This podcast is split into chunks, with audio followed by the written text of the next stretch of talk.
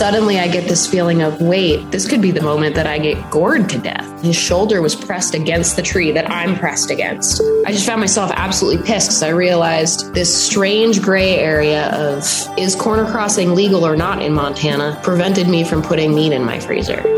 You're just like softening it up for the liberals. You know, you could have taken this 30 minutes that you just tried to like run me around and written an email to a legislator and made a difference. My favorite DMs come from people who are like, I don't think this is right, because it makes me look into it so much deeper. If there's no visuals of what ethical, responsible hunting is, then that it will represent us all. By default, we will all be that guy. This is Rachelle Schrute, and you're listening to the Wild Initiative Podcast. Put down your latte and pull on your boots. I would rest at peace for eternity if my legacy was that I made a positive influence on the non-hunting public about what hunters are and what hunting is. I finally got my buck on our last real day of hunting. So a pro-hunting organization is voting against hunting. And that says anti-hunting to me. There was a year straight where I was averaging up to 200 death threats a day. And I hugged it. Like, I just wanted to hug a bear. It's proven that the average steak in a grocery store touches 50 to 100 hands and machines. And we're putting that into our body. Hey, y'all. Cable Smith, host of the Lone Star Outdoors show here. This is Adam Weatherby. I'm Corey Jacobson with Elk 101. This is Christy Titus. Hey, folks. This is John Barrett. You're listening to The Wild Initiative. Hey, y'all, welcome to another episode of The Wild Initiative, brought to you as part of the Waypoint Podcast Network. Whether you're just looking to stay warm during a hunt or need maximum concealment, the clothing you wear can make or break a hunt.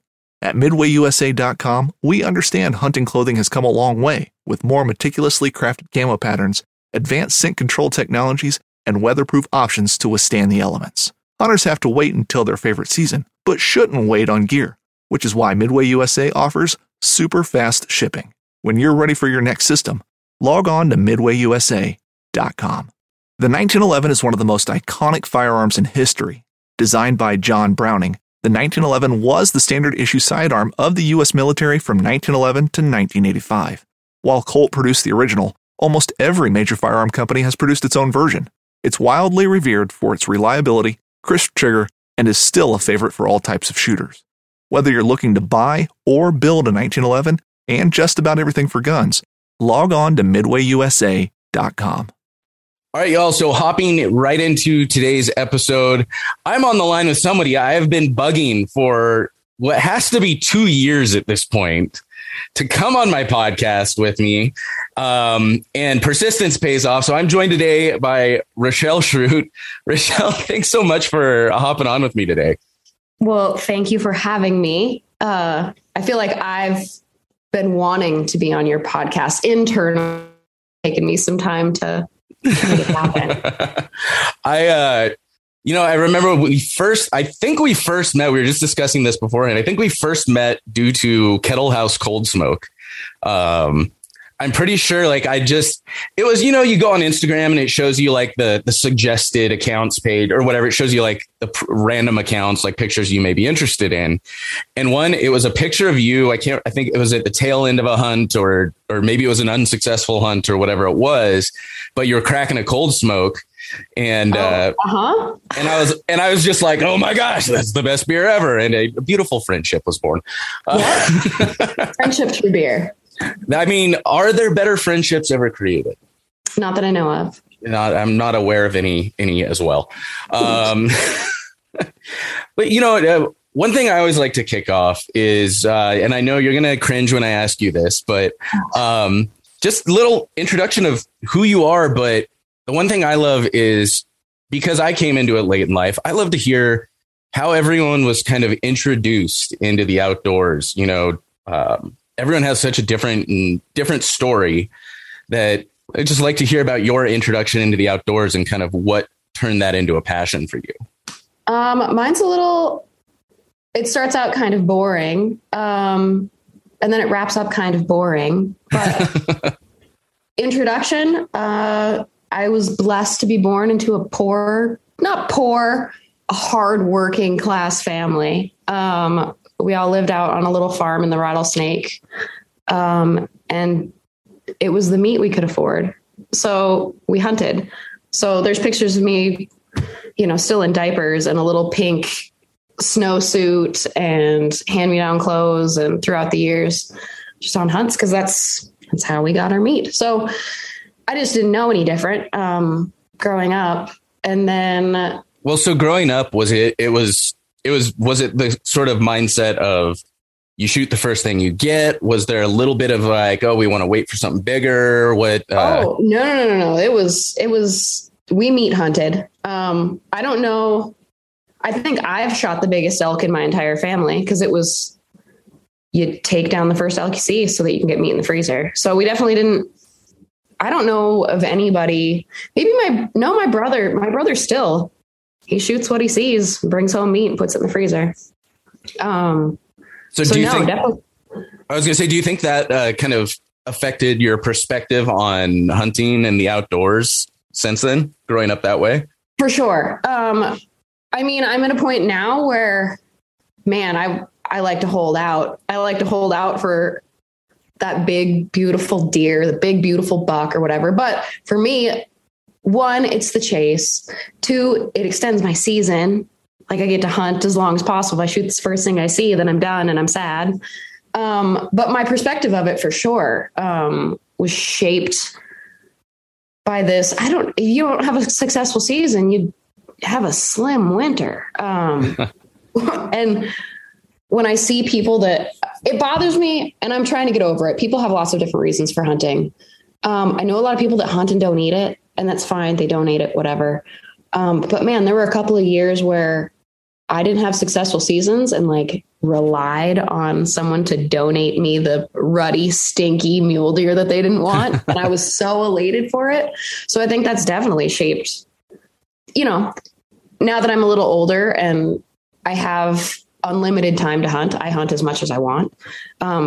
It doesn't weigh on me as heavily because I know that I can go out and harvest a deer, which I see a big difference between harvesting and hunting, which is a whole different thing that I've tried to explain to people. But I can harvest a deer the last day of the season, or go out and, you know, management cow elk, which is what I did this last year, and put meat in the freezer. But yeah, that's my upbringing definitely changed it. And then even more so, I stopped hunting for, I don't know, a good 10, 15 years. Just through being married and the dynamics and kids and school and work and everything else. I don't think I hunted maybe once or twice throughout an entire like 15-year period. And then when that sort of wrapped up and came to an end, one of the things that became suddenly very apparent is that the bottom of the freezer showed up. And through the stress of marriage and kind of feeling like I was always kind of on my own, there was at least always meat in the freezer. So then it became necessity, because it's all my kids and I. One, I was broke because divorce sucks. And we needed meat. And my kids were preteens. Man, they never stop eating. So that got me right back into it heavy of like, well, now I have to hunt. It's not a want to, it's a have to. I mean, and you hopped into it then full bore. Like, you went from 100 to 0 to back to 100 again. Yeah, it was a huge chunk of my childhood to absolutely no part of my life other than I cooked it. I prepared it, like I would make sausage and stuff, but otherwise 0 to crap. It's opening day. Like, I didn't have clothes that fit because I hadn't hunted since I was, you know, young. Those certainly don't fit me anymore. So I was like Walmarted up, cotton layers, Badlands of Montana, just out there doing my best. It worked out, and I feel like I relearned how to do it in a completely different way. I don't hunt like my dad. I don't hunt like my brother. I don't hunt like my grandpa. I've kind of developed through just having to my own way of hunting. And I love it. I mean, I think that speaks so much to, you know, you've seen it, and we get so caught up in we have to have these things and do it this specific way, and have the newest bow, have the newest rifle, you know, use this, whether it's Sitka or First Light or Kuyu or whatever it happens to be, have to have a full set of perfectly matching camo because it looks great in the pictures. Oh, right. I mean, we get so fucking caught up in that, right? Like, yeah. But that right there, it shows like you can feed your whole damn family with some Walmart camo. You can. Yeah. And you know, you can throw on a pair of jeans and a red flannel and have a successful hunt. And what I've learned, I never had nice stuff growing up. I mean, it was hand-me-downs. It was wool. It was not new wool. It was old school wool, scratchy, horrible. If it rains, you just die. But what I've learned, my camo, for the most part, I've got a lot of it now just through my job. You don't have to have it. But the first hunt that I went on, and I had gotten Sitka Timberline pants. And I remember sitting down and being like, oh, I can sit anywhere. You don't have to worry about being soaked. You don't have to find like the perfect rock or perfect log that's still kind of dry. No. And then like this year I sat a tree stand and it was cold, but I had new gear to test and I about fell asleep. I was cozy. I felt like I was in a sleeping bag. So do you need it? No. But what I've learned is having a couple of like high quality, solid pieces change the game because I can hunt longer. Like it extends my days. I was going to say, it's really about comfort across the board, like short of maybe your weapon, all the higher end gear is really more about comfort when it comes to your boots, when it comes to even your pack. Yeah. There's some functionality you'll get out of a pack with higher end packs, but most of your pack, your boots, your hunting clothes, all of that, it's about comfort. And by extension, as you said, it allows you to extend your time in the field because you're less miserable. Yeah. It makes me soft. It's made me soft because now if I were to go out in a pair of jeans and a flannel and try and hunt, I'd be like, this sucks. It's not as comfortable. Oh my God. Yeah, no, it's, I've done like one or two hikes in a pair of jeans and that's just miserable. Like I really can't see my, I was actually just talking with, I was in Salt Lake for Hunt Expo.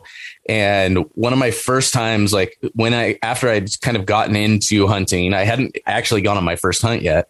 But I'd flown out to Salt Lake and it was an event for Sitka. Black Ovis was doing for Sitka. They were launching subalpine and I went out and there was a big hike that everyone was doing. And I was just like, I don't know. It was like a weekend trip that I unexpectedly did. And I rushed out and I threw everything in my new pack that I'd never tested with my new boots that I'd like barely ever worn and all of this stuff. And I throw on a pair of jeans and I don't think to pack a pair of pants to hike in. So I'm just hiking in these jeans. And I mean, it wasn't crazy. It was like 5 or 6 miles, but it was like 2,500 feet of elevation gain or something. So it was not like a nice little introductory hike. My jeans. Oh my gosh. That was, I don't like hiking in jeans, to say the least. I don't like doing much of anything in jeans anymore. I mean, I've been working from home for, I don't know how long now.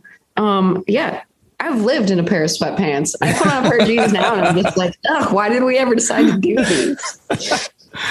Oh my gosh. So you get back into hunting and you're going whole hog on this to feed the family, to feed yourself, and I'm assuming still some of it because you do love to hunt. Yeah. At first when I got back into it, I didn't like the first season that I had after, because it was such a requirement and I wasn't prepared. And it was with everything else going on, I didn't really even think about it. So it was like all of a sudden, whoa, my freezer's empty. Like, shit, I don't even have a rifle. Mm-hmm. Like, what am I going to do?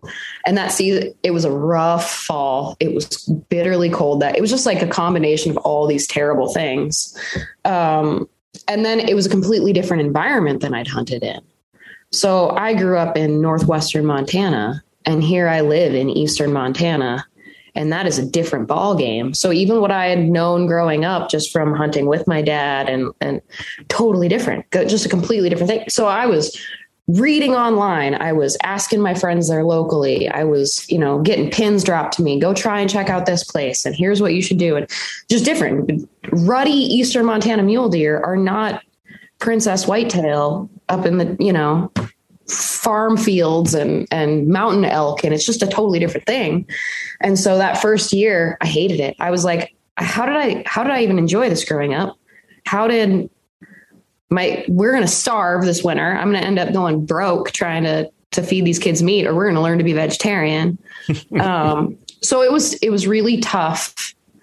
But that winter is what drove me into that, not winter, but that fall is what pushed me into conservation stuff, which I had no interest in.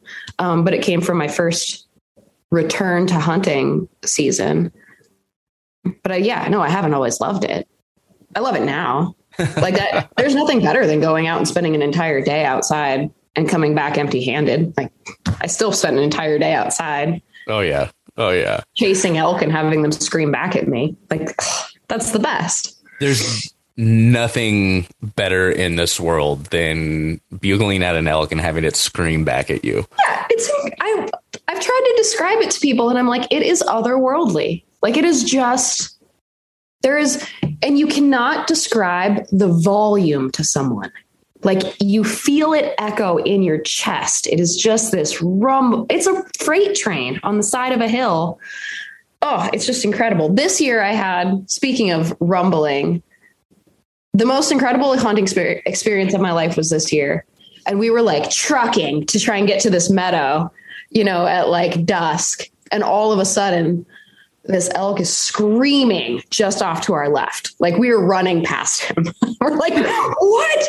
So we like dive into the timber, and suddenly I like press up against a tree, bugling so loud that it was like giving me tremors. Like it was just like, I could feel it in my spine. And I don't know if it was just, he couldn't have been 60 or 70 yards, but thick, dense timber. So I couldn't see him.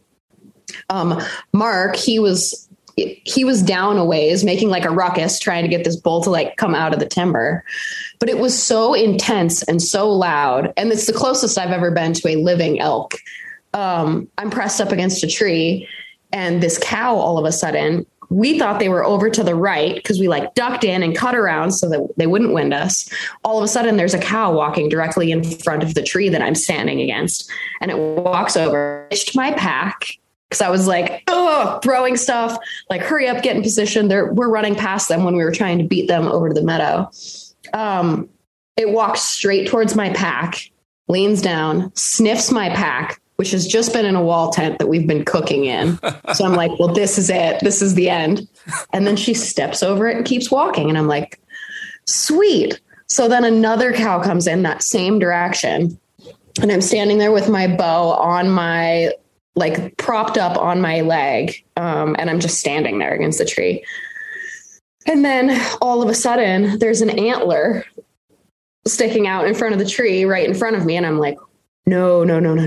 So I'm just trying to freeze. And I'm looking down, 'cause I'm like, I don't know, don't look at it, 'cause eye contact, whatever. But this spike, gnarly, I mean, just wonky, Not even spike. He was like, I don't know. He was just jagged. You know, you see those, the Carl elk, like he was never going to be a big, beautiful poster. He was just rough teenager. Coat was all shaggy and gross. He stunk to high heaven. He had just two arms sticking out of his skull, essentially. But they like come around the tree, and he turns. He couldn't have been 5 yards from me, but turns and faces me directly. And I'm like, suddenly I get this feeling of, wait, maybe this could be the moment that I get gored to death. Like it was suddenly super spooky, but he kind of stepped forward and his shoulder was pressed against the tree that I'm pressed against.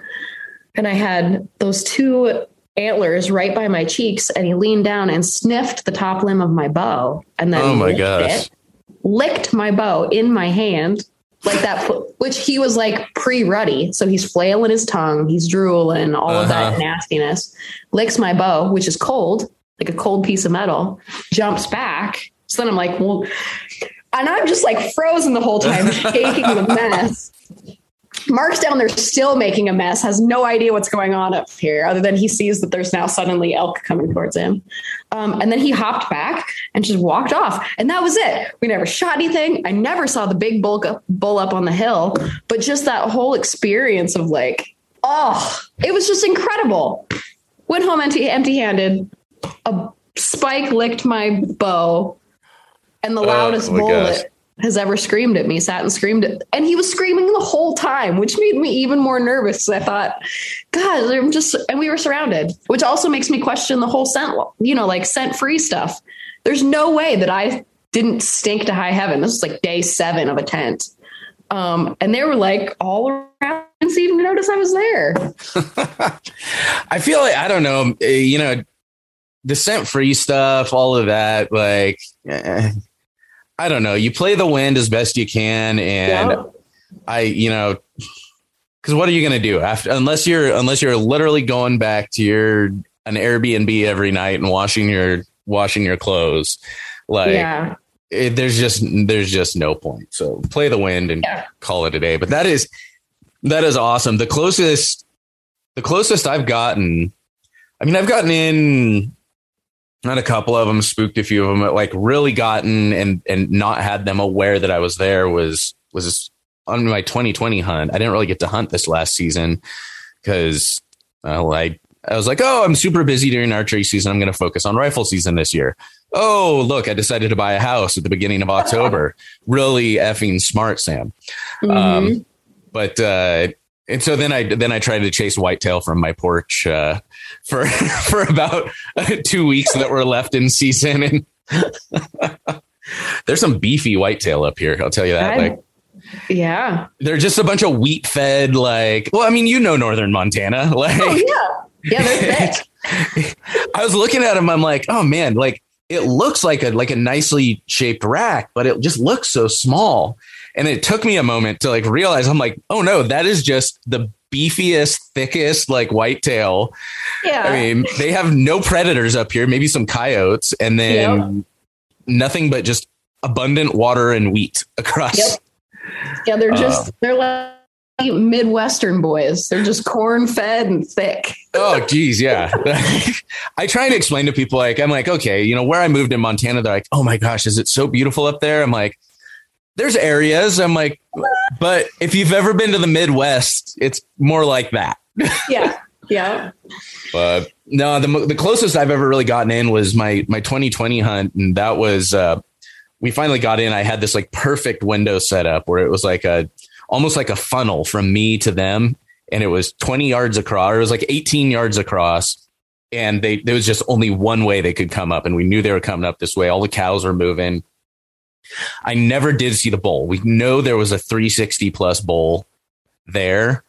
My buddy John, who's guiding me, he saw it. He got a glimpse of it, but I never actually got to see it, which is probably better because then I wouldn't have taken the elk I took, and I would have sat and tried to. If I'd seen it, I probably would have sat and tried to wait it out, which would not have been a guarantee that I would have gotten it. But yeah, that was like 18 yards away, so not like. Not licking distance or anything, but licking distance. That's now a term, licking distance. Well, I'll tell you what, I got up on them elk and I was pretty near within licking distance of them. Pretty near. Oh my gosh. Well, yeah, you know, just having, you know, and then when I shot that elk, you could hear the bull. I mean, he had to be 50, 60 yards away at the closest from just judging by how far away he was. But even then, when you're sitting there in a reasonably vulnerable spot and you have a nearly 1,000-pound animal with like 6-foot antlers screaming, there's nothing quite like it. And the only better thing is when they're pissed off and responding to something you just bugled at them. Yeah. Like there's something about hearing it, especially unexpected, is one thing, but knowing that they're responding to, they're talking to you. Oh yeah. And they're not just talking. They're saying, fuck you, bro. Like, they're just furious. Yeah. Knives, machetes, saws, and shears, multi-tools, shovels, swords, axes, spears, hatchets, and tomahawks. If it cuts, snips, slices, or chops, Midway USA has it. Find great gift ideas in our huge selection of pocket knives and other everyday carry folding knives. Make a statement or create a family legacy with one of our top-of-the-line hunting knives. We've got a great selection of manual and electric sharpeners, too. For just about everything for the outdoors, check out MidwayUSA.com. So you mentioned a little bit earlier, getting back into hunting was what drove you into conservation, which I want to hear a little bit about that, how you kind of got introduced into more of the conservation aspect of things. Because you are, suffice to say, anybody that has followed you online, you occasionally post one or two things about conservation now and again. I get around to it. Less than I used to, but for a while, it completely engulfed my life. But I got into it not intentionally. It came from, looking back, it feels almost like a really pure way to get into something that I've become super passionate about. And it was just real world experience. And it, my daughter was really young. Not really young. She was probably 11. And she wanted to go out and hunt with me. So I was like, great, we'll head out towards the Terry Badlands. I've seen a couple of decent bucks out there. We'll head out there, crack dawn, get up there, and we had a full day of hunting. We had a great day. We saw a bunch of does way outside of range. And it was just good to get her out and, gauge her interest. Also, as a parent, gauge how far can this kid walk? Because I had no idea if she was going to be able to go on like some of the bigger hunts with me, whatever. So we end up in this area in the evening. We head back closer to town, and there's this big kind of sprawling open area. It's very Badlands, thus Terry Badlands.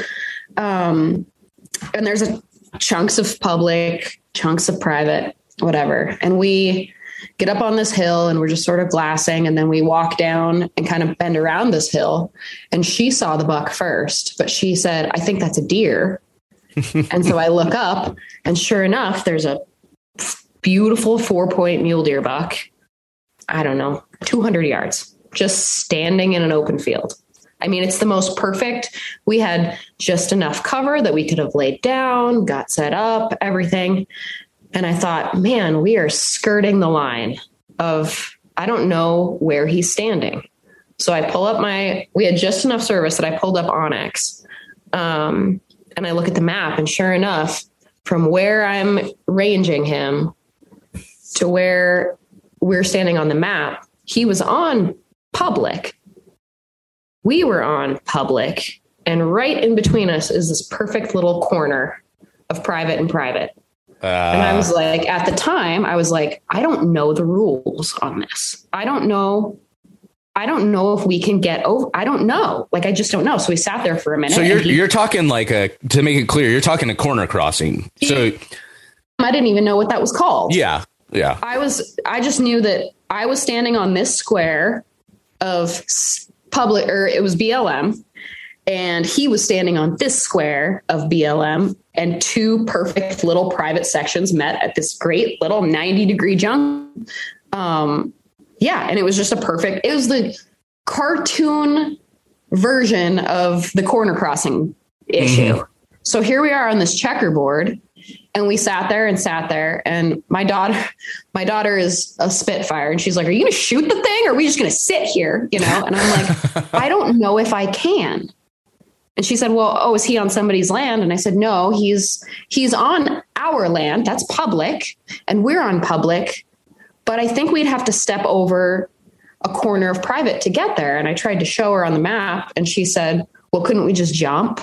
And then we wouldn't touch it. And I was like, technically, yes, but I don't know. And it was just at dusk. And so we sat there for a while, and I made the conscious decision, no, this is one, I'm not going to shoot this and have this be my daughter's first real hunting experience, be possibly not poaching, but a trespassing situation. Yeah. I didn't know the legality of, am I shooting over private land. I just didn't know anything about it. So we sat, we watched him. We ended up just walking towards him up until we got just barely to the private section. And then he took off running, and then we headed back, you know, back to the Jeep. And then we got home, and, you know, we were Google machines. I was, what is this? And what does this mean? And property lines and airspace violations and all of this stuff that I just didn't, I had no reason to look into.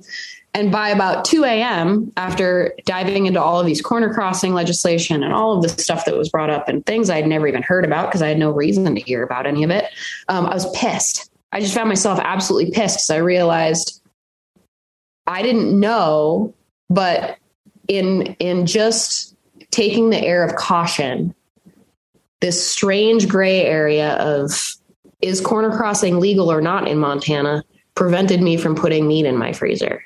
So it hit home very real, like, wow, this is ridiculous. Like, why isn't someone doing anything? And so I had the next day off. Instead of going out again, I spent the entire day sending emails to everyone that was like linked in any of those corner crossing articles that I'd read, all the organizations, like, how do we fix this? I do some writing, who can I write to? Who can I contact? How do I fix this? Which then led me into showing up and volunteering at a couple of events and helping write letters and op-eds and editorials about just corner crossing in general and checkerboard issues in Montana. And then it just snowballed until it was all I seemed to do. And I love it. It's one of those things that I feel like when it's not right in your face, you have no idea it's happening. And then once you're aware of it happening, there's so much to lose and so much that's broken that I couldn't not be involved with it. Yeah, no, that's the origin story. Well, I think, that brings up some really important points. One is, I mean, let's face it, you did the right thing. You didn't know the regulations. You didn't know what the issue is. And however educated we try to be, we are always bound to get thrown into a situation where we don't know what the rules are, what the proper thing to do is. And in that case, you played it right. I mean, you played it safe. And especially, thinking about it that way, like, you don't want your daughter's first hunt experience. It would have been like, I would have went home and Googled it and been like, I definitely not broke the law, but skirted a law.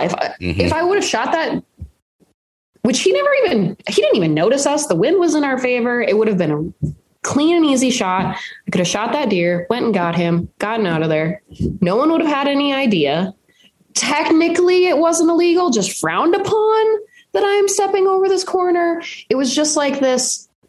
It wouldn't have been a big deal to anyone but me. Like, it would have eaten me up that this first experience that I'm having with my daughter of you were here and helped me with this, feed our family it just would have been sullied by this asterisk in my mind of like, but I skirted the rules. Like, well, and that would have given her, that would have put her on a different direction as well. This time she got to see you behaving in an ethical manner, and rather than down the line, her, maybe she's out hunting by herself one time. She comes into that same situation, does that, gets in trouble. And she's like, well, is looking back, like, I thought this was fun, kind of a thing. Yeah. And, but, corner crossing is definitely one of the most irritating issues on the face of this earth to me, because it's one of those things that in all logical behavior, there should be no question about. Like, any sane person that is not just out to prevent. And I mean, let's face it, I think we know why it's an issue. People are just trying to prevent access. Like, there's no questions. Mm-hmm. But any sane person should know this should not be an issue. I mean, you can helicopter your ass into some of these checkerboarded spots. Yeah. But I can't swing my knee into the airspace of someone's private property. I'm still like, I just want someone to define, okay, if this is what we're going to do, how high, how high does somebody's property extend then? I mean, are we talking 8 feet? Are we talking, you know, like 20 feet? Like what's the line that defines that? If I fly too low in a helicopter, am I like breaking the law? Like what's going on?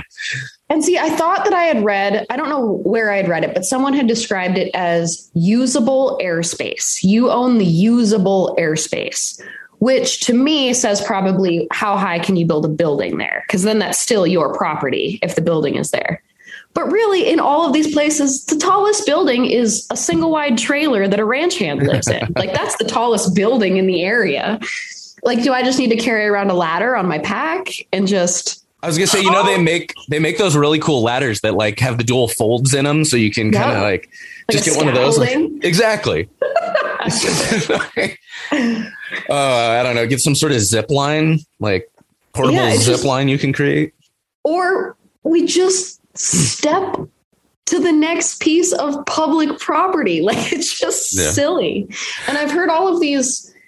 Granted, my introduction to it came from way eastern Montana. And if you ever look at a map of like east of Miles City, it is a quilt. It is a perfect square by square quilt. There's not a fence in sight. I mean, not at all. So even the argument of like, well, there could be damage to fences. Well, sure, there could be. You got people crossing the same corner over and over again. Yeah, that fence is going to get damaged. But how many fences are there at corner crossings? I bet there's not that many, at least not in Montana. I bet there's not. I was going to say, I see more fences crossing state land, like crossing through the state land that's being leased out than I've ever seen at any sort of public land crossings, anything like that. Yeah. It's just it's an invalid argument, I think. It's one that stresses me the hell out because it stuff that's just not logical irritates the shit out of me. Like, it just makes me irrationally angry. Yeah. It's one of those, like... So thanks for bringing up the topic, Rachelle. Yeah, thank you. You know, I love to irritate people and get blood pressure going up, you know, at 10 o'clock in the morning. 11 o'clock in the morning. Oh, there we go. It's funny because even, like, it seems like every legislative session we're talking about access. How do we increase access? That fixes it. Corner crossing fixes access in Montana. For the most part, man, you'd get access to millions of acres. Oh, I mean, I'm like 75%+, I would venture to say, if not more. It would like, It is what it is. Now I'm getting worked up. So I think all the times I've been like, we're talking about access and we're not talking about corner crossing. I mean, whatever. It's fine.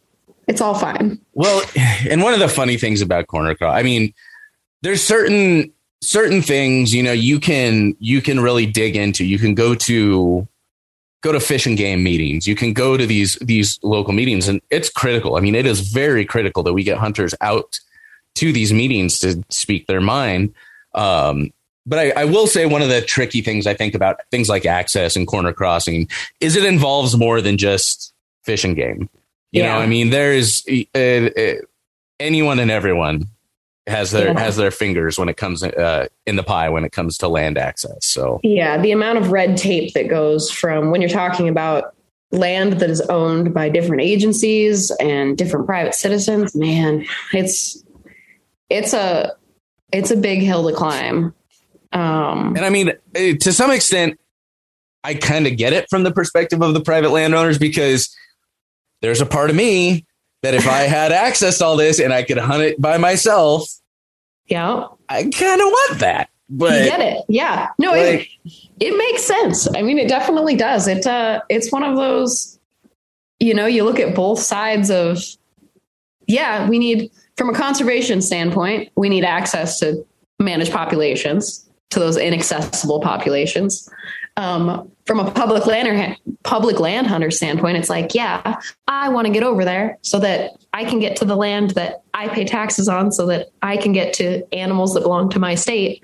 But from like a save up your whole life and buy a piece of property that, you know, is your paradise. Yeah, it's neat to be like, and there's a chunk of a whole bunch of state land back there, BLM or whatever, that only I have access to, which is neat. I see both sides of it. Oh, yeah.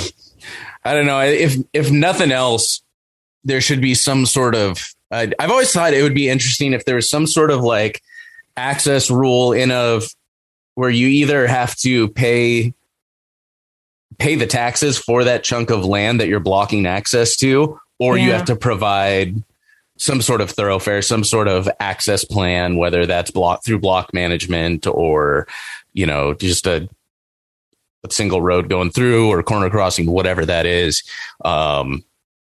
You know, the problem is a lot of the people that own these chunks of land are giant corporations now. Yeah. And I mean, I'm sure the Wilkes brothers would really have a problem paying some extra taxes on that land they have. First, we start talking quarter crossing and then you drop the Wilkes. I dropped the dirty W word this morning. I just have an especially bitter relationship with them because I was hunting some state land that was like, basically, it was this little teeny piece of state land up by the Snowies that's just surrounded by them. And you get this little teeny corner that you can come in and, you know, you can sneak around. And it was my first time ever really getting into elk. And I mean, I just killed myself. I mean, I spent 6 weeks hunting. This was I think this was the season after we first met. We first met the first time. But I was hunting. And I get in and I had, you know, an hour, maybe. Like I had this small window and I had to be in place in the right spot for any chance at these elk. There was always maybe a couple of stragglers that would make it out. But they'd be on this one section of the public. And then they would the light would come up. They'd get up. They'd start moving. They'd move right off of it and they would stay on the private the whole rest of the day. I would sit and just watch them all day long, hoping one satellite bull would get close enough to the edge where I could call him in. And then, you know, that was all archery season. And then I'm like, okay, come rifle season, this is going to be easy. Like, I don't even need to like, this is just, I don't even need to get that close now. So it's just the second day one pops his head up, just boom, and he's done. Well, the problem is come rifle season, the ranch hands start running the fence lines with their trucks and start driving onto the public, quote unquote, in search for cows. Yeah. To push all of them back. They just disappear. Come literally the second rifle season starts, they all disappear off that piece of land. You don't see them again until the season's over. 'Cause that guy's in a white Wilkes pickup truck running those lines.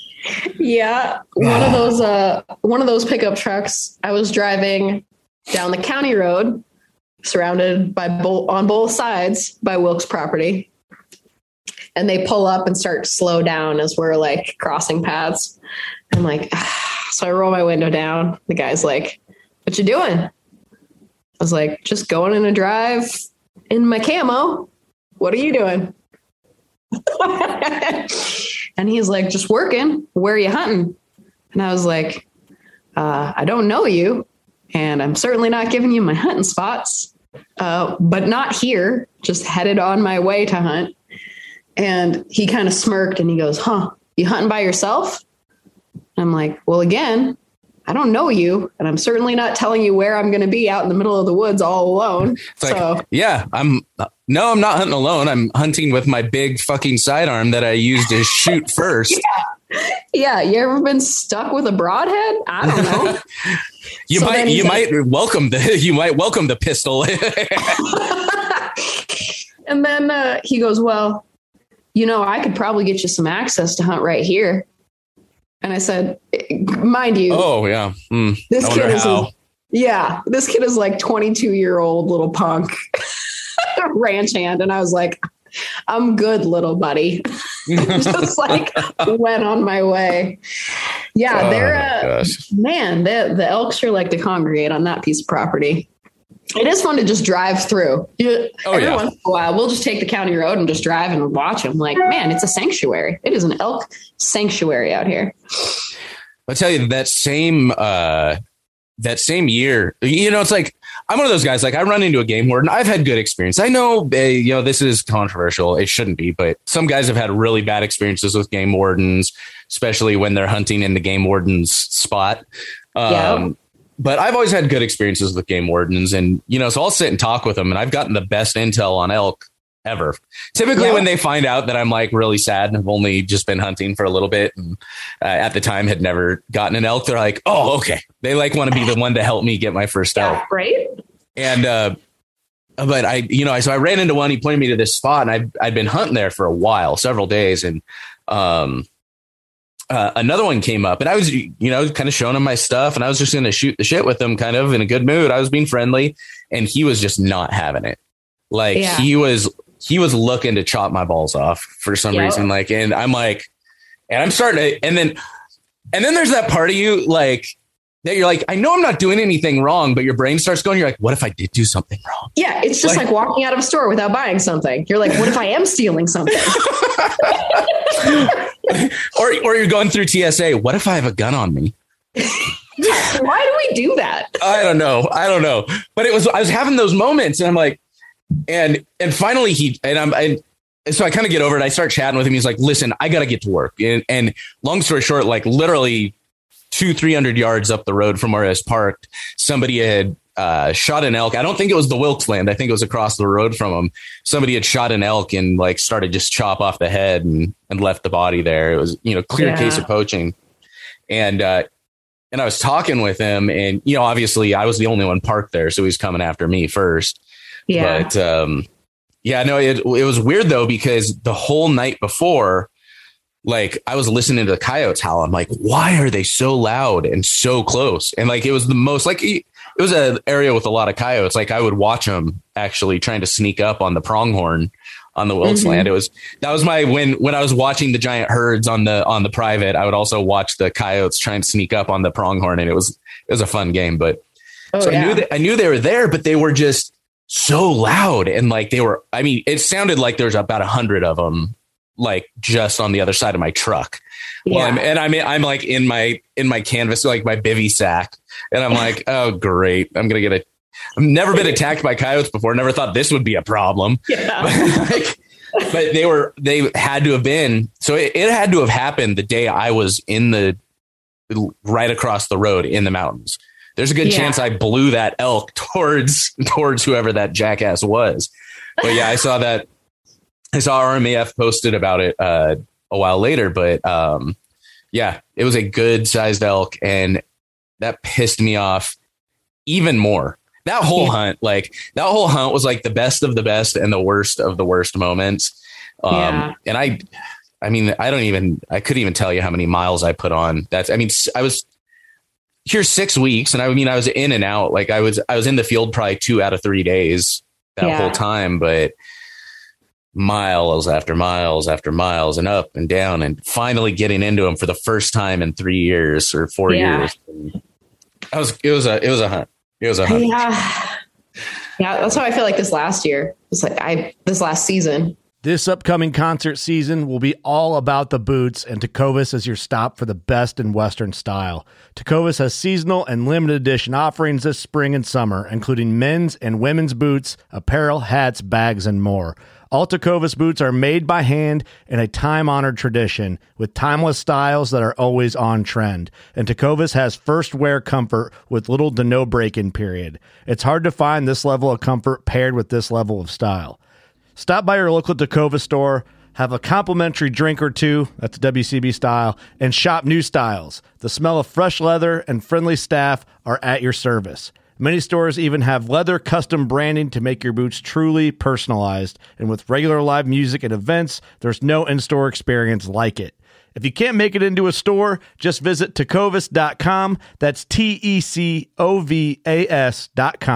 They offer free shipping on all boots, as well as free returns and exchanges, and ship right to your door. Go to Tecovas.com and find your new favorite pair of boots today. Well, you had some ups and downs this last season after car getting broken into, all your gear being stolen, everything. Oh, that was like, so opening weekend of, was it archery season? I don't remember if it was archery season or rifle season. It's a blur at this point, but I hunt my ass off. I drive back to Bozeman. I like park my truck. It's like 8:00 at night. I'm exhausted. Like I'm not unloading this. I go to bed. I wake up hearing a commotion and go outside and look, and the contents of my truck are strewn over the driveway. They're in the street. And I'm like, are you, my bow was in there. I had a shotgun in there. I'm just like, what are the odds that the one time that I don't unload all this stuff? And the problem is my truck, I love it. But the passenger side door has a short. Mm. And so every once in a while, if you roll the window down, it doesn't roll back up. Or if you lock it, it won't unlock. There's something in that panel that's like shorted out. And sure enough, that passenger side door is where they got in. It just must not have locked. They stole. And I'm going to say that I'm not going to try and stereotype the people who broke into my truck, but I'm going to assume there were some substances involved because they took my camera bag full of thousands of dollars of camera equipment and lenses, dumped it out, and took the bag that it was in. They took my hunt pack, my Stone Glacier pack, dumped everything out, took the pack and knives, gutted the truck and took everything, every knife, which I had all of my hunting knives, super sentimental stuff. Took my binoculars, took my bino harness, which had like my ivories from the year before. And like my favorite knife was in it. It just was like all of this. It's a gut punch because it's not just like, wow, there's a lot of money gone, but it's like, I officially cannot hunt. Like you've taken, they didn't take my bow, which I don't know why they didn't take it other than they just didn't know the worth of it. And then of course I told a buddy of mine, I can't believe they didn't take my bow. And they're like, who is small enough to shoot that bow anyway? For kids, which is valid. Yeah. I mean, how are you going to shoot a 23 inch bow? And then they didn't take the shotgun. Like there's like certain things where I'm like, what? You took my bags and knives. They took both of my wool hats, which feels real personal when someone takes, I don't like people touching my hat, much less taking my hat. So yeah, that was a low point for sure in the season. Luckily, I am surrounded by awesome people. I just borrowed gear for the remainder of the season. My clothes were all still there because I had them all shoved in a Rubbermaid tub. So I still had hunt clothes and boots and things. But yeah, the rest of my year was just gone. I spent the rest of the year borrowed binoculars, borrowed pack. Yeah. And even in the face of that, you were still able to get it done. You're able to take a nice elk, a really nice bruiser of a muley. Yeah. And those, it's funny. This is a good year to explain, like this season explained my view on, it's completely different than the hunt and harvest argument. A lot of people are like, oh, you're not hunting something, or you're not harvesting something, you're hunting it, or you're killing it, or whatever. There's this like play on words. For me, like I hunted all year. I did not have a successful hunt, but then I went out and harvested an elk and harvested a mule deer. Because there's a huge, which is fortunate. That is a fortunate position to be in, where I can hunt all year the way that I want to hunt, in the traditions that I want, to upkeep, in the spaces that I want to be in.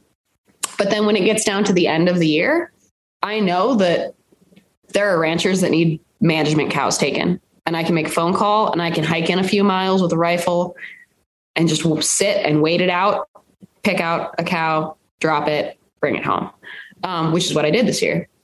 And then last day of rifle season, same thing, went out, knew there was a guy that just has had deer eating the heck out of his field, said, hey, didn't have a successful year. I would love to take a mule deer in my freezer. Went out, literally saw him from the road, walked out, laid down, took a shot, brought him home. So there's a big difference. Those were not hunts to me. Did I technically hunt? Sure. I went out, I shot 2 animals, I processed them, brought them home. But I was not scouting those animals. I haven't watched them all year. I haven't been tracking where they're bedding and where they're watering and when they're watering and where they're feeding and which paths they're taking. And so those to me, they weren't hunts, they were harvests. And it's great. The result is the same. I have a freezer packed full of meat. I get to process sausage with my brother and my dad still this year and make burgers. And we're going to try all sorts of new stuff this year. But yeah, there's a big difference. And I did them both borrowed rifle both times. The rifle that I shot the cow with was the ranch owner that I shot the cow on. He only lets people use his rifle when they're on his land, which I love. I think that's great. And then, yeah, I shot my mule deer with a 300 Win Mag. I mean, just pancaked him. But it was the force of the bullet that knocked him over. Yeah, it was like, he just died from concussion trauma. But yeah, this was a good year. The year before I hunted, all of my harvests the year before were effort, hunts, tracking, plotting maps, and ended up being successful. I had a really successful year last year.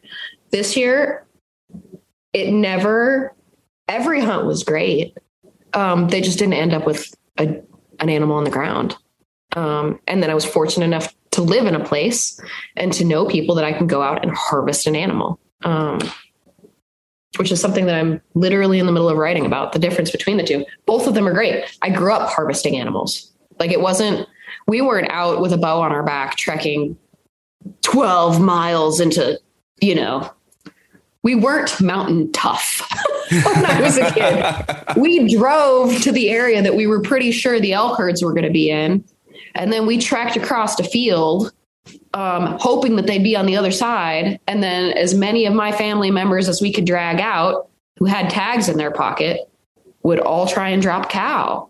So it's harvest. That's a harvest. That's not a hunt at all. So I grew up harvesting animals more than I did hunting animals. Now I just prefer the hunt. But I still have to harvest because it's all we eat. Mm-hmm. Well, and I think that is a big distinction. Is a hunt is one thing. Again, a hunt doesn't involve killing necessarily. I mean, hopefully at the end of it, we would like it if it does often. No. More often than not, when I hunt, it doesn't involve killing or harvesting but I think, and I use, when it comes to like killing or harvesting, like I use the words interchangeably. Like, yeah. I've had people ask and you probably know, everybody people in the hunting industry, we love to get butthurt about so much stuff. If you use the word harvest, you're just blah, blah, blah. You're kind of trying to dumb it down for people that don't like hunting, but if you use the word kill, you're not being sensitive to I'm like, oh, shut up. Just use the word you're going to use and show respect to the animal. And let's call it a day. Yeah. But yeah, I use them interchangeably. Like, again, not that I'm trying to be all philosophical and artsy when I use the word harvest. I don't know, like my several years that I've been introduced to hunting, I've been exposed to both words equally. So I use them both equally. Like, that's all it is. And it's one of those, people get so worked up and put so much energy into being like, you're just like softening it up for the liberals by using the word harvest. And you're like, you could have taken this 30 minutes that you just tried to like run me into the ground and written an email to a legislator and made a difference. Or, you could just die on this hill that you'll never say the word harvest. Or shit, if nothing else, write a blog post stating your position in a manner that's not just a angry Facebook comment. I won't even talk about the kind of people that tend to write those. Gosh, do we have to talk about the internet? Yeah. I mean, let's be like, we both know you and I are probably on slightly different ends of the spectrum of things. I like to think you're a little more centrist than most people, and so am I, but I think we're somewhat politically opposite ends of the spectrum. I feel like my political alignments would be drastically shocking to most people. Like, I think there's some people that are like, they see that I tote a gun around or I hunt and fish and whatever, Republican redneck. And then there's other people that are like, well, I was involved with certain organizations and I've read some of the things, just clearly just like green decoy, bleeding heart liberal. And it's funny because I bet if you were to take all of my ballots and grind them up via color, it is a lovely shade of purple. Yep. I am not a party voter. I think the party system's bullshit, to be frank. I vote on policy. If you support policy that supports a lifestyle, that supports the Montana way of life, killer. If you're like, whoever your funding comes from, if you are looking to do good, sweet. I love it. I mean, I voted for McCain it's over Obama first election. And then I voted for Obama the next election. Like my votes are, they bounce back and forth. And I think people either assume one way or the other. I skirt that line of just being, I vote for common sense, logic. It's a shocking way to do things. I don't know. I surprise a lot of people with what I believe. I mean, I'll say it right here. Like, I'm not a registered Republican. I'm a libertarian, like through and through. So nobody likes me. Yeah. To a similar effect, I'll talk to people about things, and I get the you're just libtard, and yeah. I'm like, me of all people, a libtard, really? Yeah. I'm like, do you see the shit I do? And then on the other side, redneck. Piece of trash Trumper. And well, we won't even talk. I'm probably going to end up losing a lot of followers when I say I didn't vote for Trump. I didn't vote for Biden either. I vote for the person that's never going to get elected, because I just hope I can get my 3% and we can actually get him in a debate. Even though this year was really bad I don't want to talk. I feel like the last several have just been just exhausting. Politics. I don't like feeling dirty every time I vote, regardless of who I vote for. Yeah. Oh, it's just like, I don't want to do this. Voting for the lesser of two evils feels disgusting every single time I do it. And for me, I always laugh because I get messages when I do vote, or like post on policy stuff, or like, hey, this is being proposed. Read it. Decide what you think on it. This is important. I'll always get responses. It was like, oh, it's the god dang liberals trying to take our guns. And I'm like, well, it's a Republican that proposed it, so please read it again and get a better view. Don't just jump to the liberals or the Antichrist. Or then I get it's these god dang Republicans that are trying to get in here and ruin everything and destroy the environment. And I'm like, well, again, no, this is something that I'm supporting and also proposed by a Republican, but it's pro-conservation. So you're just jumping on this. If it's not like, if I don't like a piece of legislation or an idea, it has to be proposed by someone that's different than me. And it's like, instead of like jumping on that bandwagon of like, all this type of people are bad or all this type of people are good. It's like, I feel like people don't take time and be like, wow, that guy's a moron, regardless of what political affiliation he has. Or, wow, this person that sits on the Fish and Wildlife Commission is self-serving and only proposing this because it will line his pockets, which is pertinent at this time in Montana politics. I mean, people need to like step back and be like, I don't know. There's party blindness, and it just makes people irrational. Conservation there should be zero partisanship involved in conservation, none whatsoever. And it is so often, and I mean, and I get it. Like there, I get where it comes from, just because there are issues like secondary and tertiary issues that touch on this stuff that do tend to get a little more partisan, and this party or that party leans towards that. But conservation in and of itself is not a partisan thing. The Montana way of life should never, ever be a partisan thing. I mean, this is, I say I'm a new Montana resident. You know that, but we have something very special here. Yeah. Like, I think even the people that have been here their entire lives, every once in a while, get blinders on and don't realize how unique and special this place is, and man, there's so much to lose. And we're at a weird junction with hunting regulations, conservation policy, where we're at a weird spot where there's a lot to lose. And right now I feel like being involved in the process is not fun. It is not fun. Sitting for 8 or 9 hours in the Capitol and listening to just, bleh, it is just nonsense for hours and hours is not fun. Sitting up and writing emails to commissioners and writing to the newspaper and making phone calls is not fun. And it's getting less fun because it's less listened to. And I feel like there's less impact. But I also notice there's less people actively involved. So it's like the first commission meeting that I went to, I don't even remember what it was. There, something was proposed and it was just outlandish. There were people lining the hallway that could not fit in the meetings. This last meeting that I went to, which I really didn't post anything about other than where it was going to be and when it was going to be, and please show up if you can. But I was expecting it to be packed. I expected to see a full parking lot, people outside.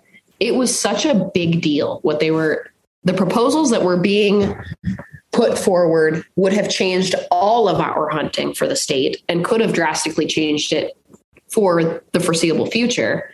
And for me to show up and for us to just walk in and sit in open seats made me furious. I was pissed. I was so pissed this last commission meeting because I just wanted to be like, where the fuck is everybody? All of these people that squawk, conservation. Why aren't you here? Why aren't you here? Why are you not standing here when the biggest meeting, the most important meeting we've had in years is happening? And you're not just not even. And I understand it happens in the middle of the week. Not everyone has a job like me where I can just grab my laptop, work from the back of my truck, whatever. But even like Zoom calls, and I read through the comments. I download the registered comments and read through them. And it is dull and it is a lot of comments, but it's just like, I see a lot of people who are proponents of conservation and bring awareness to conservation, and they're not getting involved politically. And it is catching up with us. It's getting to a point now where I just want to be like, are we all just not noticing that this is happening? And there are people that I really, really respect in the conservation world that are like, what do you mean? And then I point to this like obscure line of like, do you not see this blatant privatization of this species, which will be unnamed because it's happening right now? Like, do you not notice this? And it's like, oh, I guess I didn't make it to that part. And I want to be like, there's stuff being slipped into to legislation, right? Or just to, the hunting regulations right now, that it isn't big, exciting, and sexy, but it changes so much for all of us.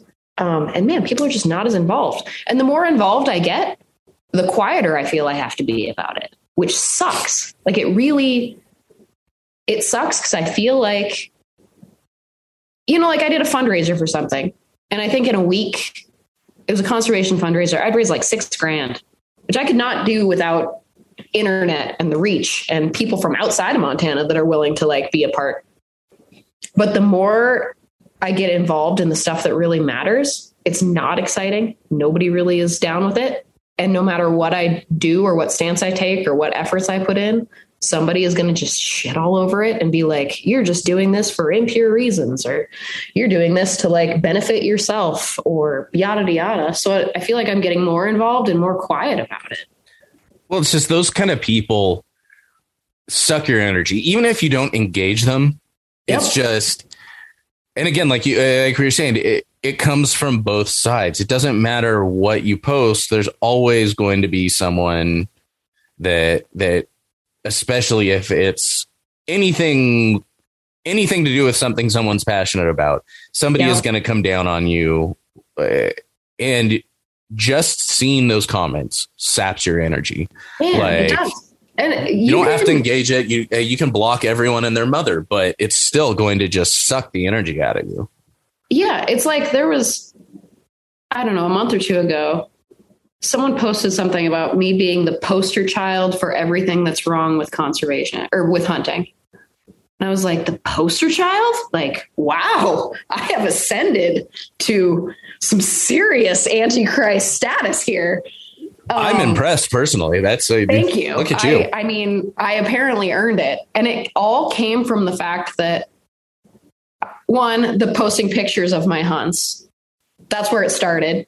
And then that I was clearly doing it for attention, because here I go to Helena, I post about the commission meeting, what's happening, yada, yada, yada. And then I didn't even get up and testify. So clearly I'm doing it for impure reasons. So I was like, listen, I took time off. I booked a hotel room on my own dime. I put gas in my gas guzzling truck on my own dime, left my family, drove to Helena, stayed, got my ass up, sat through the most infuriating and boring commission meeting ever, posted about it so that people knew what was going on. But at the last minute, they dropped their original proposal that we had all prepared to speak about. The place was packed. There was a line out the door. And I thought, I have nothing to say. I have nothing to testify about anymore, because they have dropped the proposal that I was just about to get up and scream about. But because of that one little thing that I didn't go like one little step, I was doing it for impure reasons. And I've stewed on that for a while of like, so I can volunteer my time, money out of pocket, do all of these things. But because I didn't do one thing that you had hoped that I would do, I'm clearly just like an attention whore. And I just wanted to be like, where were you? You weren't there. Like where? And I, of course, click on the profile. I'm like, you post pictures of your hunts too. But just because more people see mine, I'm apparently doing it for impure reasons. I'm still waiting for my follower check or my likes check. I turned off likes on Instagram because I'm just like, I don't give a shit. I just don't. It's not why I'm doing it. It's like that. If two additional people show up because I post meeting time and place, two additional people, cool. Shed on me all you want. It's making a beneficial impact, whatever you think my agenda is. But it's still exhausting. Like I was telling my buddy the other day, I'm like, it's getting to a point where no matter what I do, people are going to shit all over it and say I'm doing it for impure reasons. And it's making me not care. Like, why am I doing this when I'm doing what I think is the right thing? It's benefiting all of us. And I'm still just going to get shit on it. It's making me not care, where I just want to be like, well, forget it. I'll just go hunt. I'll shut down social media. It doesn't make me a penny. And then if it all goes to hell, tough shit, I guess. You guys deal with it. If you're going to say that I'm doing it wrong, maybe you should step up and do it the way that you think is right. I don't know. It's infuriating. And I'm getting jaded and cynical. You know, Rachelle, there's a lot easier ways to get attention than to go to all these meetings. Like, I mean, come on, you know, use your head here. There's camo print bikinis, which I should just, you could really get some serious cooler sponsorships, I'm sure. Oh, all the coolers. Man, it's funny because we had a women's hunt in Eastern Montana and I ordered a camo print bikini and an extra, extra, extra large, and it had pink trim. And the plan was I was going to wear it over my camo so that I could say that I have hunted in a bikini. Did it entirely for attention, and I still couldn't bring myself to do it. I think I remember the post or the comment you were talking about. I think I remember seeing that when he was commenting that, and I'm just it's like, wild. It's poster child. And I don't know why picture. I mean, it's just the latest thing that everyone hates on now. Apparently now it's posting pictures of your hunts. We're not allowed to do that anymore. Yeah. Or, you know, for a while it was the grip and grin. I think the grip and grin's okay now. Again, I remember that was a couple years ago. It changes every couple days, whether it's okay or not. Yeah. Seems like. Am I only allowed to hold up the back straps, or am I allowed to actually show a picture of the animal anymore? I don't know. I haven't checked the purity index to see where it falls. There we go. I find it funny because it's like, no matter how ethical you are or whatever, posting a picture of your animal online is unethical. And I just want to be like, all right, so if ethical hunters stop sharing what we do, all you're left with is the douchebags who are not going to stop sharing it. And then that becomes what people see as hunting. If we just like shut up and let all of the, you know, monster energy, jacked up, fox racing, lifted truck bubbas of Montana who are driving their truck across land and ripping it up and then, you know, laying down and posing scantily with their buck. That will be what people see as hunting. Because if there's no visuals of what ethical, responsible hunting is, then that it will represent us all by default. We will all be that guy. I mean, yeah, you know, it's nice to sit up on our mountaintops and, you know, tell each other our farts don't smell and all of that stuff. But, yeah. You know, life doesn't happen on our secluded mountaintop of no social media hunting. No, it's just not real. Yeah. Yeah. They were really AM radio was really mad when TV showed up too. You have to adjust. You just have to, if that's the new form of media, you either roll with it and change and find a way to make it work for the greater good, or you just get left behind and you make no positive impact. Fishing like a local isn't just about catching fish. It's about connecting with the environment and the people who call it home. It's about hearing the stories and traditions that have been passed down for generations and sharing unforgettable moments with the people you meet along the way. Fishing like a local is having an experience that stays with you forever. And with Fishing Booker, you can experience it too, no matter where you are. Discover your next adventure on Fishing Booker. So on that note, if folks wanted to follow along and tell you what a piece of shit you are on social media, where can they find you to do that? I want to be like, can I give a fake? So my name is Steven.Ranella. Yeah, just go there. Let me know how you feel about me. I'm sorry, I'm laughing at my own joke too hard. I mean, can I just come up with some? I should just make like a mock account that people can follow so that I don't have to see it. Just log into it once a month. Scroll through it. Be like, yep. That's a nice death. I haven't seen that kind of death threat before. That's a good one. I have gotten 2 legitimate death threats on social media. Isn't that wild? Like absolutely wild. And not from I've heard so many, like it's the the anti-hunters. No, these were straight up from angry middle-aged men from their, you know, probably Lincoln, Montana shacks. Where they're plotting, like, damn, calling out Lincoln. I mean, all I picture when I read the messages is Kaczynski. Yep. I mean, that's all I'm picturing. Just angry. I'm legitimately crying right now. I'm laughing so hard. But one of them, he sent me a picture from Google Maps of my parents' house. I remember you talking about this. Wait, what? Like, no way. But like he had found me and then found through public record a former last name and then found where I'd gone to high school and then found where my dad worked. Like you have put passion into researching where I am from and where I am at and who my family is. So then it's like I had to report it and there was like police reports and I'm like, I can't go home right now. Like, I don't want to be anywhere that, so I like got out of town and to, you know, like I got kids. It's like, the world is scary. Mm-hmm. So yeah, I'm real cautious. It's funny. Anytime if I tag a location of where I'm at, it's either a joke or it's somewhere that I'm no longer at. Like I won't post something like real time. Cause I'm just like, man, the world is full of scary. You're not up on the mountains being like, okay, tagging the little snowies here. Location. Yeah.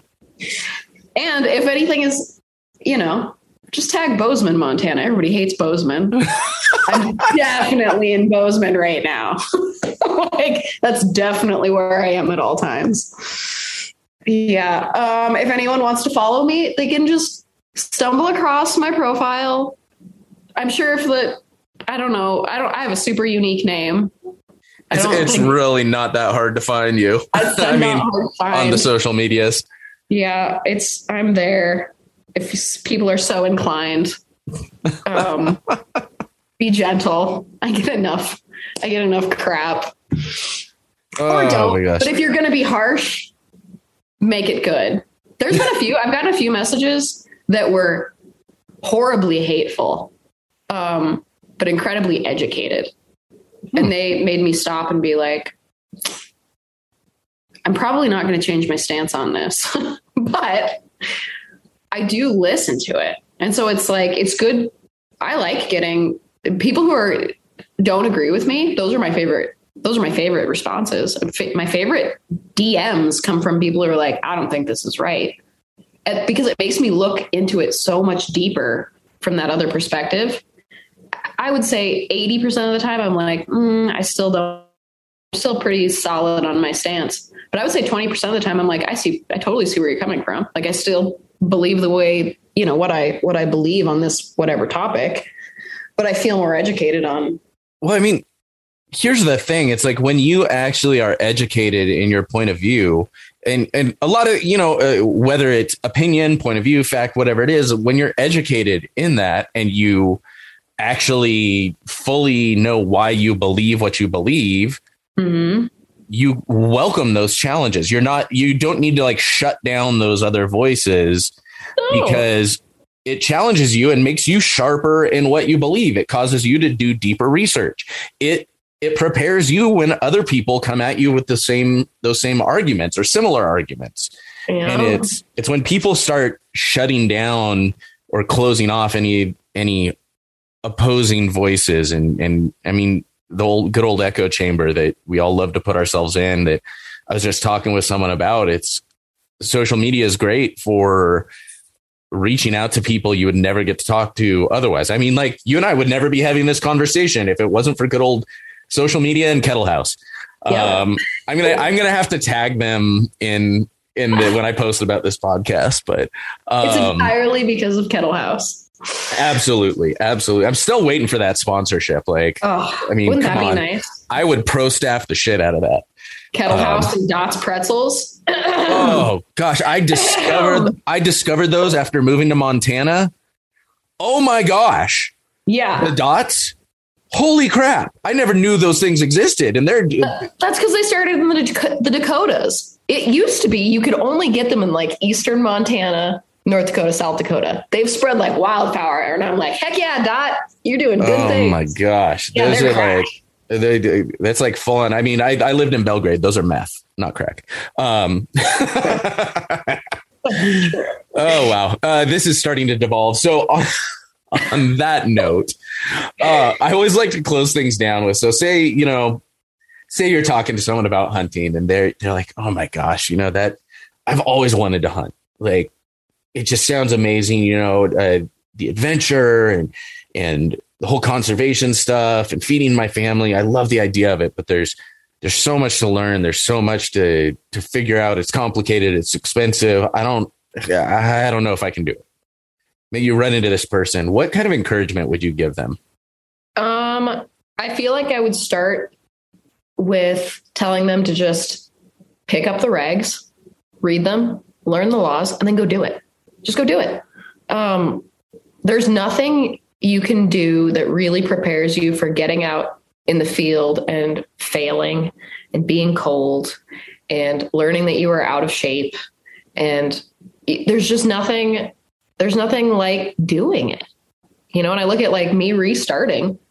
I just got out there. I had no idea really what I was doing. I watched animals. I watched them go to water. I watched them feed in a field that I couldn't hunt in. I got out there and figured there's no book you can read that will teach you how to do it. As long as you're educated on the laws and the regulations, as long as you're doing it for purity index appropriate reasons, and you're being ethical about it. Heck yeah, get out there. Call somebody that I've had so many people be like, if I come up there and I pull a tag, will you take me out and hunt? Heck yeah. Heck yeah. I'm not hiding hunting. Like I don't even hide my spots. I don't post them online, but if you want to come hunt with me, here's a pin, show up. We're getting up at 4. So I hope you're ready to roll. Yeah. Find a good, I hate the word mentor, find somebody that hunts, and has hunted, and surround yourself with people who know what they're doing with field experience. Just go do it. Cause yeah, it's life-changing. I think it is life-changing for those that didn't grow up around it. And for the rest of us, man, it's a beautiful way of life. Awesome. Well, I am so glad that we finally got to sit down and do this. Only took 2 years of badgering. Only. So maybe, maybe we can knock one out in a year and a half from now. Next time, we'll see if we can narrow that down a little bit. But thank you so much for taking the time. Yeah, this was a blast. Alrighty, y'all. That'll do it for this episode of The Wild Initiative. Check out the show notes page at thewildinitiative.com. Get links to everything we talked about in today's episode. That'll do it for this week. Looking forward to next time. But until then, I hope this episode inspired you to get involved, get outdoors, and plan your initiative for the wild.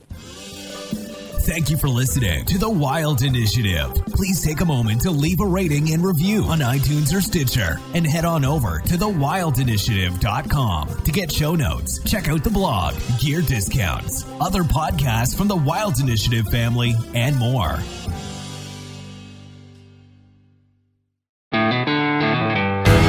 One of the most legendary shows in the outdoors is on Waypoint TV. Don't miss Primo's Truth About Hunting, Wednesday nights at 7 p.m. Eastern on Waypoint TV, the destination for outdoor entertainment. Through the Blackwater bayous and in the dark Louisiana night floats a duck camp, alive with the sounds of swamp pop and the smells of Cajun cooking. From the Mississippi Delta and Venice to the Cajun prairies of the Southwest, me and the Duck Camp Dinner's crew will be hunting and eating it all. This is Duck Camp Dinner. Join me, Chef Jean-Paul Bourgeois, and the whole crew every Monday at 8 p.m. Eastern on Waypoint TV.